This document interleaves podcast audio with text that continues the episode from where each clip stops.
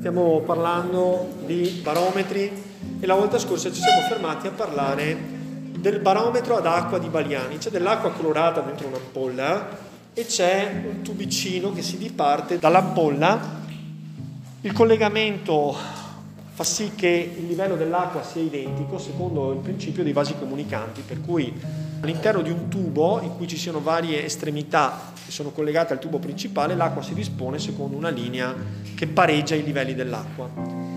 Secondo la visione di Baliani, la pressione atmosferica che si esercita all'interno di questo tubicino che è aperto dovrebbe spingere il livello dell'acqua presente nel filamento all'interno della boccia, facendola risalire in caso di alta pressione, oppure far uscire verso l'esterno in caso di bassa pressione, perché questo livello dell'acqua dipende dal fatto che c'è un peso dell'aria che spinge l'acqua verso il basso. Se la pressione fosse inferiore, l'acqua teoricamente dovrebbe risalire e addirittura traboccare se fosse sufficientemente bassa.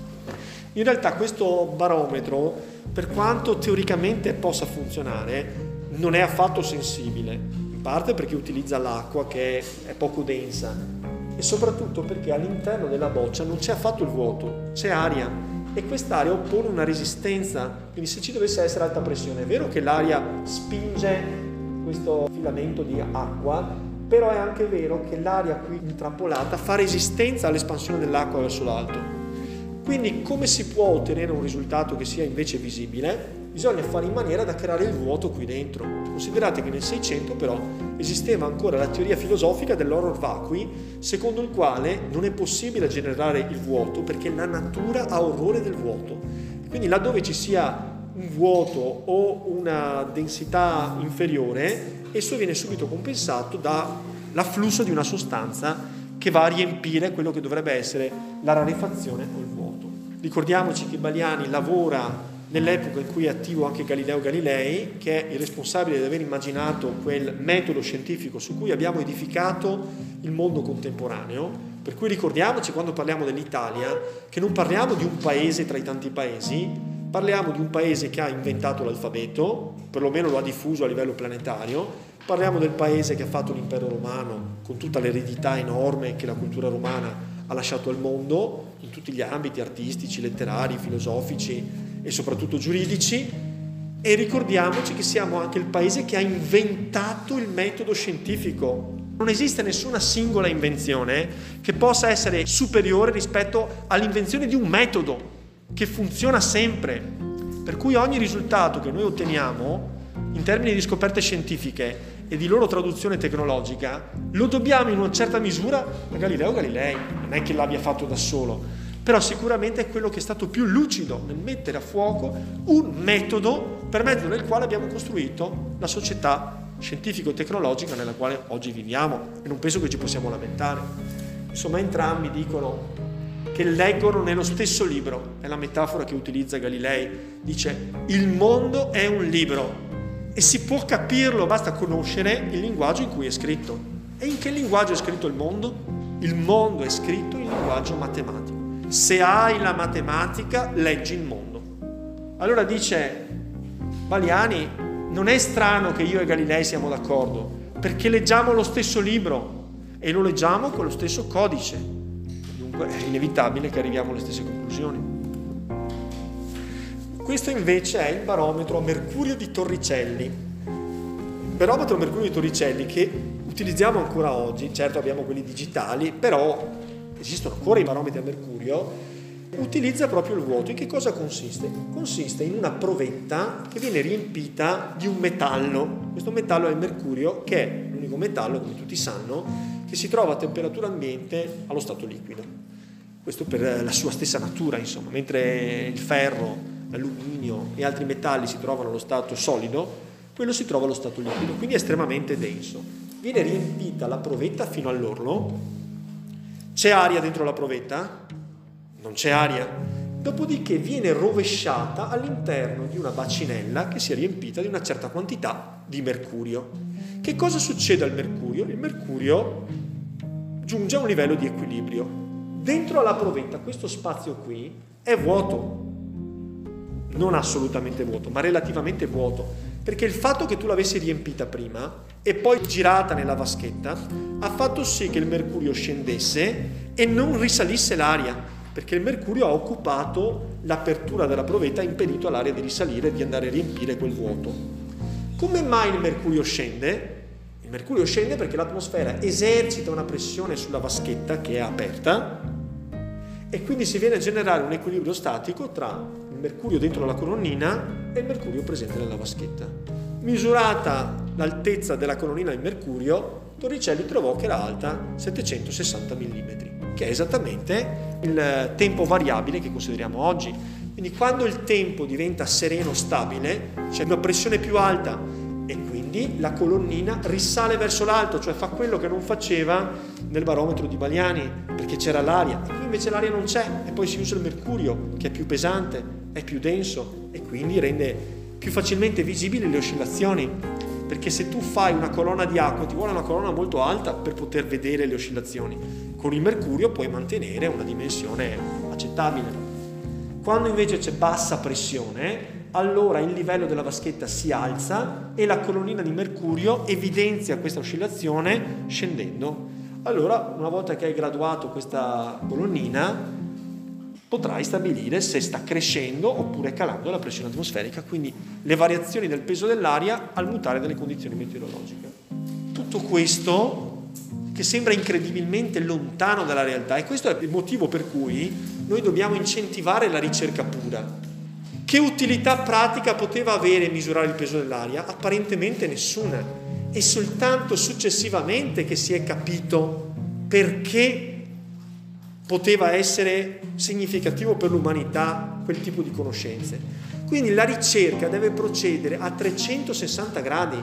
Non lo sai prima che cosa ti serve e non lo sai prima che cosa scoprirai. E quando l'hai scoperto non sai che utilità abbia, lo scopri soltanto dopo.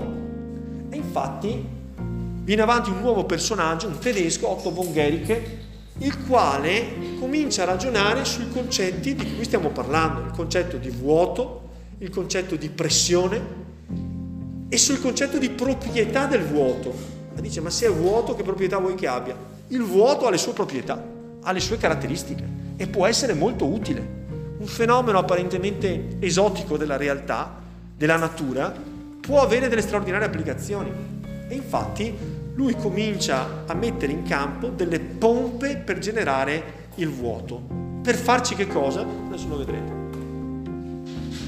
Ecco, questi sono gli emisferi di Magdeburgo e la pompa da vuoto di von Kerike in esposizione al Deutsche Museum. Utilizzano il calore e soprattutto quello che generano all'interno di queste due calotte semisferiche è appunto il vuoto. Che cosa succede quando io accosto due calotte e poi riesco a estrarre l'aria evitando che poi vi ritorni dentro, provocando il vuoto all'interno delle due calotte. Le due calotte rimangono attaccate. Ma che colla è il vuoto? È una colla straordinaria. E perché il vuoto dovrebbe funzionare come una colla? Dentro c'è il vuoto, ma tutto intorno c'è chilometri e chilometri di atmosfera che spinge in tutte le direzioni. Se tu togli l'aria dentro, allora non c'è più equilibrio tra il dentro e fuori. Cioè se io accosto le due emisfere, c'è aria dentro e aria fuori. E dunque le accosto e le stacco senza sforzo, perché evidentemente c'è equilibrio di pressione tra dentro e fuori. Ma se tolgo l'aria dentro, la pressione è tutta fuori e niente dentro. Per cui è come se avessi due mani potenti che continuamente pressano in quelle direzioni e dentro non c'è niente a controbilanciare. Quando c'è aria dentro invece c'è una mano dentro e una mano fuori. E dunque io posso muovere l'oggetto liberamente. Quindi si incollano, la dimostrazione è stata questa, non so se riuscite a vederla, qui si vede chiaramente come è fatto l'emisfero, no, la sfera composta da due emisferi. E vedete che ci sono quattro coppie di cavalli aggiogati che tirano a mezza sfera in una direzione, quattro coppie di cavalli aggiogati che tirano la, l'altra semisfera nella direzione opposta. Con tutta la loro forza non sono in grado di scollarla. Quindi vuol dire che il vuoto ha delle proprietà enormi, interessantissime, che potranno poi essere impiegate. In che maniera? Nella macchina fondamentale, perché tutti sanno come funziona la macchina a vapore, cioè la pressione del vapore, ma nessuno sa che per far funzionare bene una macchina a vapore ci vuole il pistone, ragazzi. E il pistone funziona sulla base del principio della pressione e della depressione. Sappiate che il pistone funziona così. È un cilindro all'interno del quale scorre un pistone. Perché il pistone dovrebbe salire e scendere? Sale quando c'è una pressione dal basso, scende quando c'è una depressione. Pressione, depressione, pressione, depressione. E quanta forza può avere la pressione e la depressione? Enorme, avete visto? Quattro coppie di cavalli che trainano da una parte e quattro dall'altra non arrivano. Quindi ha una forza enorme, gigantesca. Bisogna generare delle pressioni adeguate, questo è evidente. Allora, chi è che inventa la prima macchina a vapore nel 1712? Thomas Newcomen.